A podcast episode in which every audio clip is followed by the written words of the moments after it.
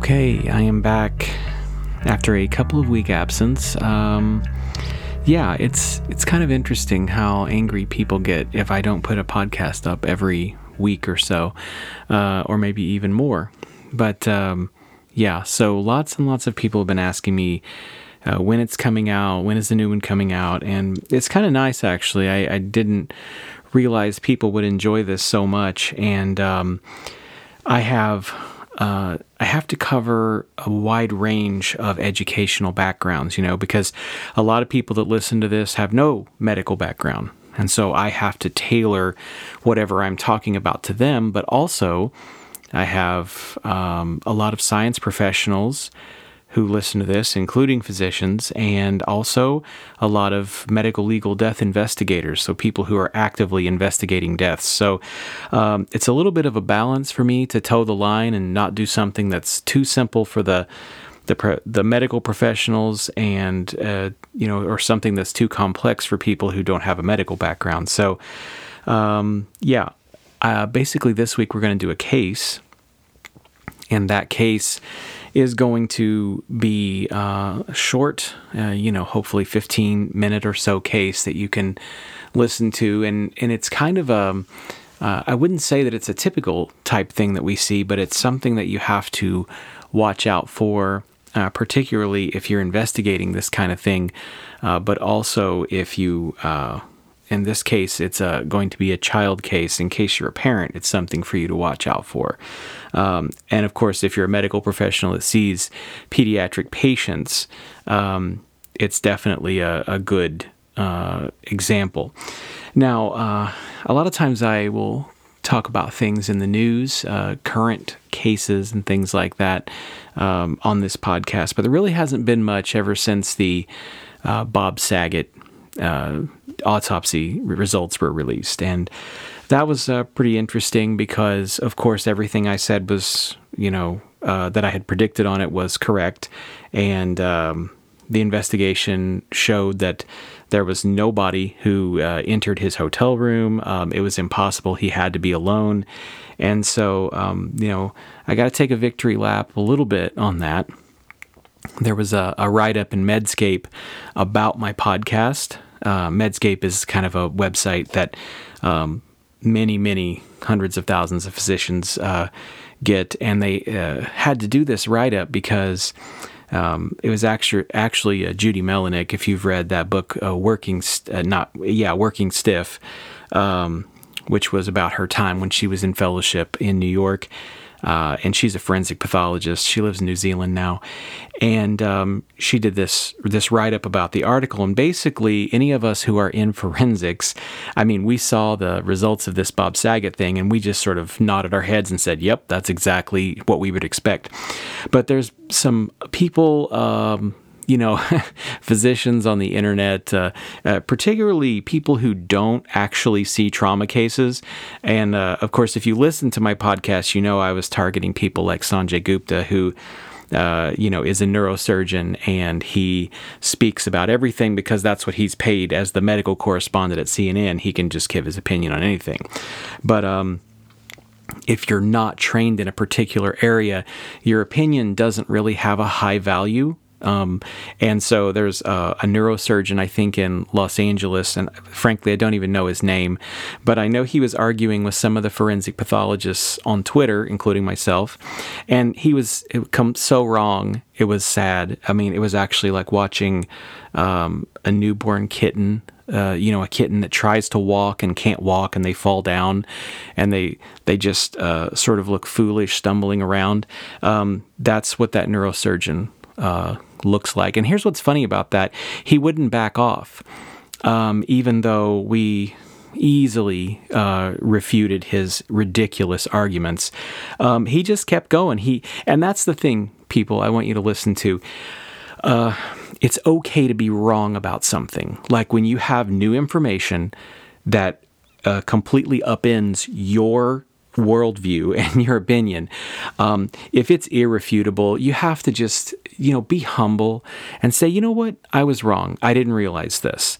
Uh, but see, that's the problem when you have neurosurgeons and people who are malignant narcissists in medicine is that um, they adopt an opinion and then they simply won't back off no matter how much evidence is to the contrary. And that's an unfortunate thing uh, because you're going to be wrong more than you're right in cases like that. So, anyway, just wanted to take a little victory lap uh, and just, you know, kind of. Um, because I'm kind of a sore winner. Like, um, if you know me, you know I'm a very competitive person. And so, like, if you were playing basketball with me and I'm and I'm beating you, like I want to beat you 100 to nothing. Like I don't want to be merciful at all. So, yeah, to all the neurosurgeons out there listening to this, thank you uh, for allowing forensic pathologists to get the spotlight for a little bit and make you look like fools. Um, actually, I'm just kidding. I mean, all, all, the neurosurgeons I personally know are actually very cool people, and I'm very grateful for them. Uh, but some of these ones that, that try to get on uh, social media and they get like these conspiracy likes. I mean, come on, man. Uh, anyway, so let's let's go to the case for today. So, um, as I said, this is a pediatric case, and um, you know, a lot of times when I talk about, I don't really talk about pediatric stuff online because anything involving kids, people they, they just flip out, and they're they're you know with the trigger warnings and all that stuff, and because people can't um, it handle very well pediatric pa- cases. I mean, it's tough, right? When a child dies, no child should die, like period. Um, you know, of natural disease even, and it is unfortunate that um, it is a reality that we deal with. And so, as pathologists, autopsy pathologists, we have to figure out why that is. And people uh, often ask me, you know, do you, uh, how do you emotionally handle a case like this? Uh, can you just, do you just scream cry into your pillow at night? And the answer is no, not at all. Um, we look at these cases as an opportunity to provide closure to the to the family. So I don't get overly emotional with pediatric cases, and uh, because I know that we're going to be able to provide closure most of the time. And then for cases involving a criminal element, we very often can provide justice to these uh, these little ones that are lost. Now, this case, uh, let's go ahead and just kind of do the clinical history, and I want you to think about the kind of things it could be. Uh, so this is a two and a half year old. Um, you know, not a, kid who's old enough to really articulate really well in sentences, can kind of speak, you know, some words here and there, short sentences, um, but uh, doesn't speak English. This is from a non English speaking family.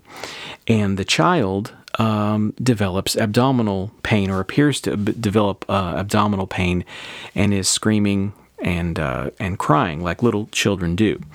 Um, and so the the parents uh, are not from the United States, and they try some, you know, uh, kind of remedies that aren't traditional medicine. Um, and in this particular culture, um, it was an East Asian culture, um, and they, you know, had various remedies that they tried, and uh, nothing could be, nothing seemed to stop the kid from crying you know, so they take the kid to the doctor, and uh, this little kid, they have to have a translator come in, and they try to understand, you know, the the, the symptoms that are happening, and the kid's crying, and you know, kind of back and forth with in terms of the discomfort uh, level with this kid, and so basically. Um, you've got a situation where the doctor, you know, the medical provider, um, you know, sort of uh, gives uh, some basic advice on, you know, colicky type stuff. I mean, you know, when you get to like two or so, uh, the the term of colic, you know, you think that more with little babies, like little three month old, six months old, and that that type of thing. So, abdominal pain in a toddler in this case. Well, um, you know, they provide some pain relief and they provide some. I think it was some anti gas medication and things like that. Um, the exam for the doctor was not uh, it was not overwhelming. There wasn't like a, a, super rigid abdomen. For instance, when you have uh, either a kid or an adult that has a super rigid abdomen, um, you know, that's something you really have to start thinking about surgical emergencies. Well, in this case, uh, they're discharged, you know, from, the, I think, I can't remember if it was a pediatric ER or if it was a, uh, a clinic. But uh, on the way home, the child is continuing to cry, continuing to scream, and suddenly, um, you know, goes unresponsive. Um, absolutely just stops making noise. And so momentarily, the parents think, oh, okay, well, I guess things are sorted out. You know, they got a little pain medication. And so a few minutes go by, and there's no, uh, there's basically nothing there. There's no sound at all coming from the baby. So uh, they check on this little child, and they find out that um, he's not breathing at all. So immediately they turn around, drive to the ER. The child is unresponsive. They weren't too uh, far away to where they were going to pull over and call 911. They literally just drove back to the hospital. This kid, um, they they they work him. You know, um, it's a code blue. There's no respirations. There's no heart rate. Any of that stuff. And unfortunately, the kid dies. Right, because if if the kid lived, I probably wouldn't be talking about it because I wouldn't have seen the case. Um, so we are brought uh, this child to the autopsy, and you know, there's always a concern, by the way, for those who are medical legal death investigators listening to this. Um, when you have a child die, and especially one who can't speak, uh, who who is not able to speak for themselves, and there's not a good record of the medical history and things like that, you do have to start thinking about homicide. I mean, you at least have to rule it out. So in this case, there was, um, uh, you know, a concern. The, the police were involved, and there was a concern that could this child have been abused and uh, injured, and this is what the uh, the problem was. Well, uh, so you know, the police were there. The police came to the autopsy and uh, basically uh, I was, you know, I was there. Police was there. Um, Child Protective Services was there, and um, we we go ahead and we do the autopsy. And so, a pediatric autopsy uh, for a toddler um, you know, proceeds pretty much the same way. So we're going to do a lot of photography and we're going to look for trauma, because children who are victims of trauma very often they you have external signs of trauma. So we're talking about obviously broken or dislocated bones. You're looking at bruises, contusions. You're looking in the mouth to see if there are injuries in the mouth for a child who's been hit in the mouth, things like that. Um, but this child had no trauma. So, legitimately, no trauma whatsoever uh, head to toe, front to back. So this was an interesting case because this is one where, as pretty much as soon as I opened, I knew what the diagnosis was, um, and I'm going to tell you what that looked like. So, uh, typical Y-shaped incision on on the the chest and the abdomen. And the abdomen was distended, so that was kind of one of the features of this case from an external perspective.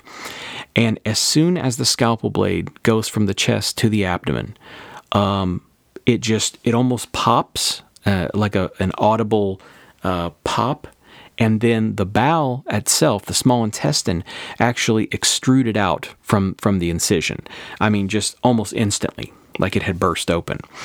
And I knew uh, at that exact moment what the diagnosis was because the bowel itself was basically dead. Uh, the bowel was a purplish gray color, and we actually will use the term dusky to re- refer to that. So a dusky bowel.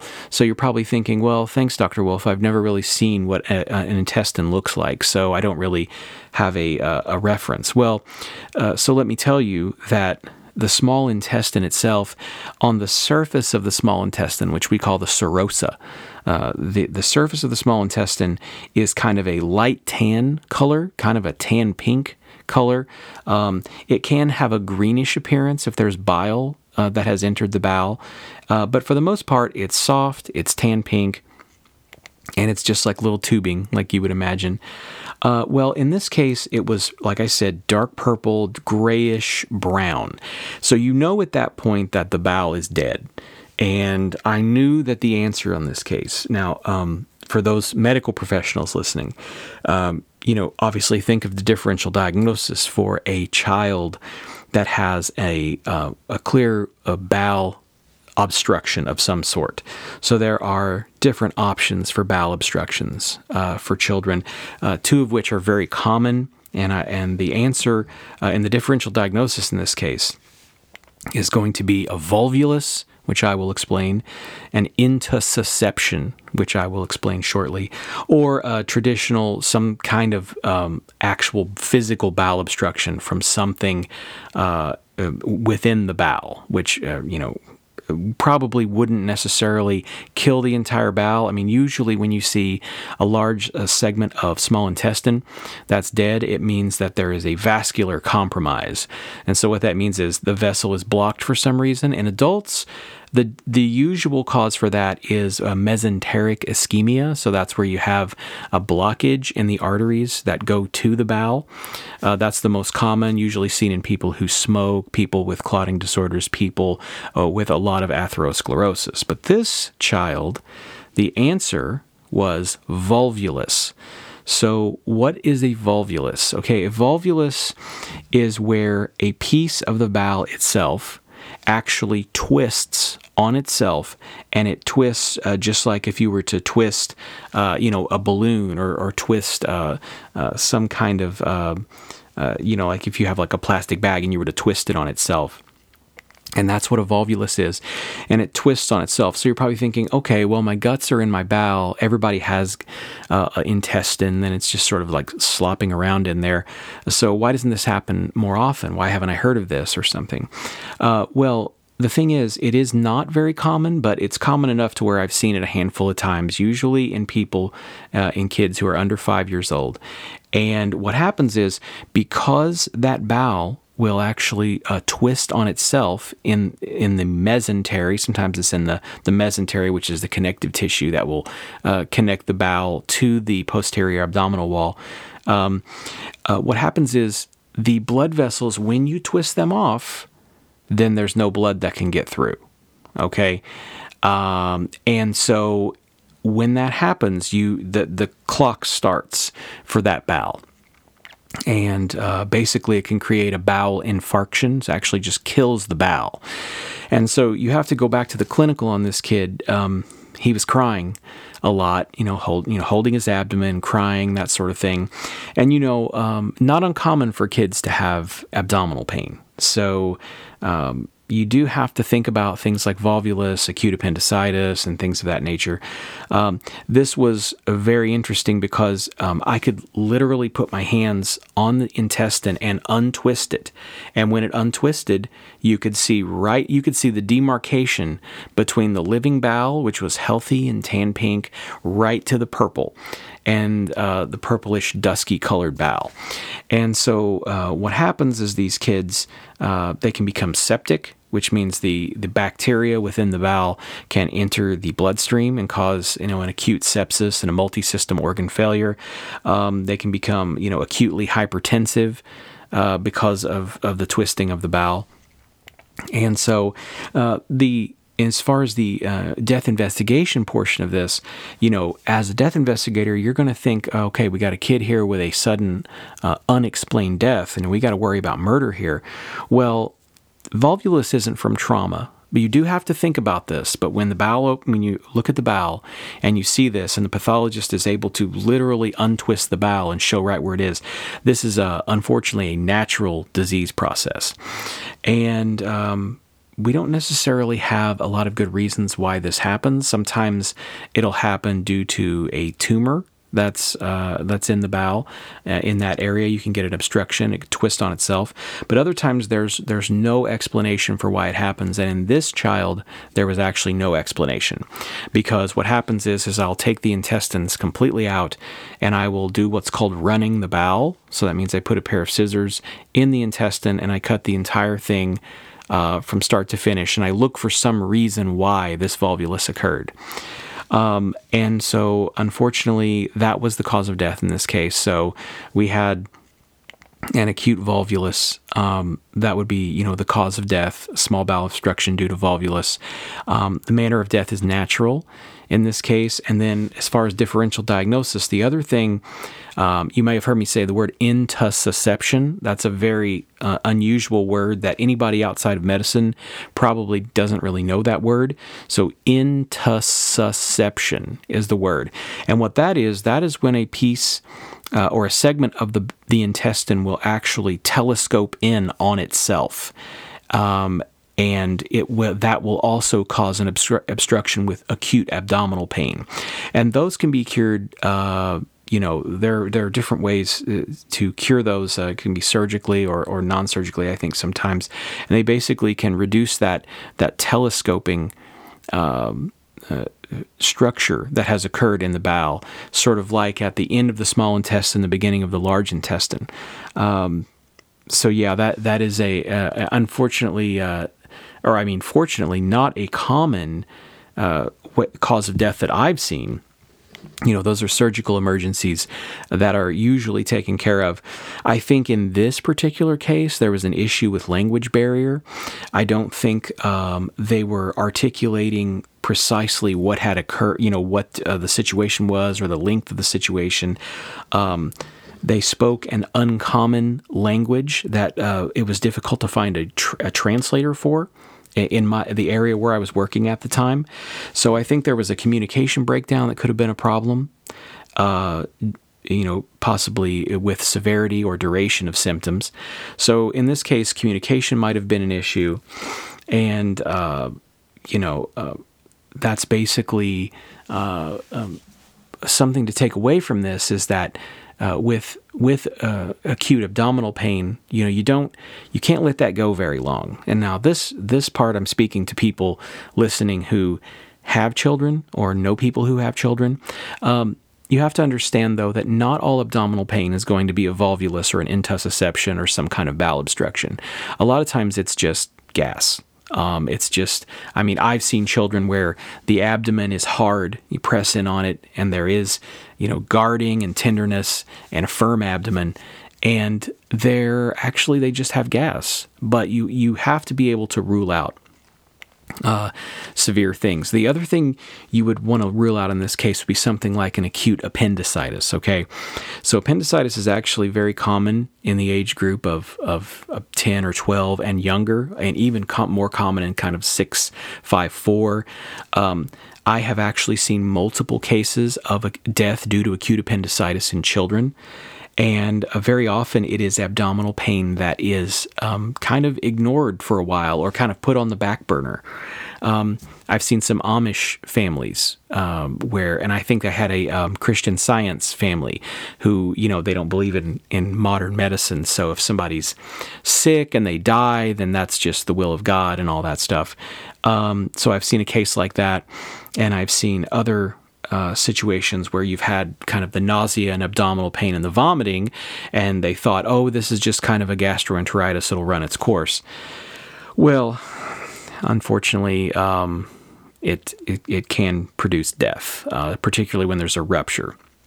So, what you have to do in this case, um, as a uh, parent, I know people listening are probably horrified. Every time there's an abdominal pain, they're probably going to think it's some something really bad. Um, and that's, I know that's tough because I see the cases where the outcome is the worst it can be. So I'm constantly thinking of the worst case scenario when I see things like this. Um, for you, I mean, I think the the key here is to not let things go too long.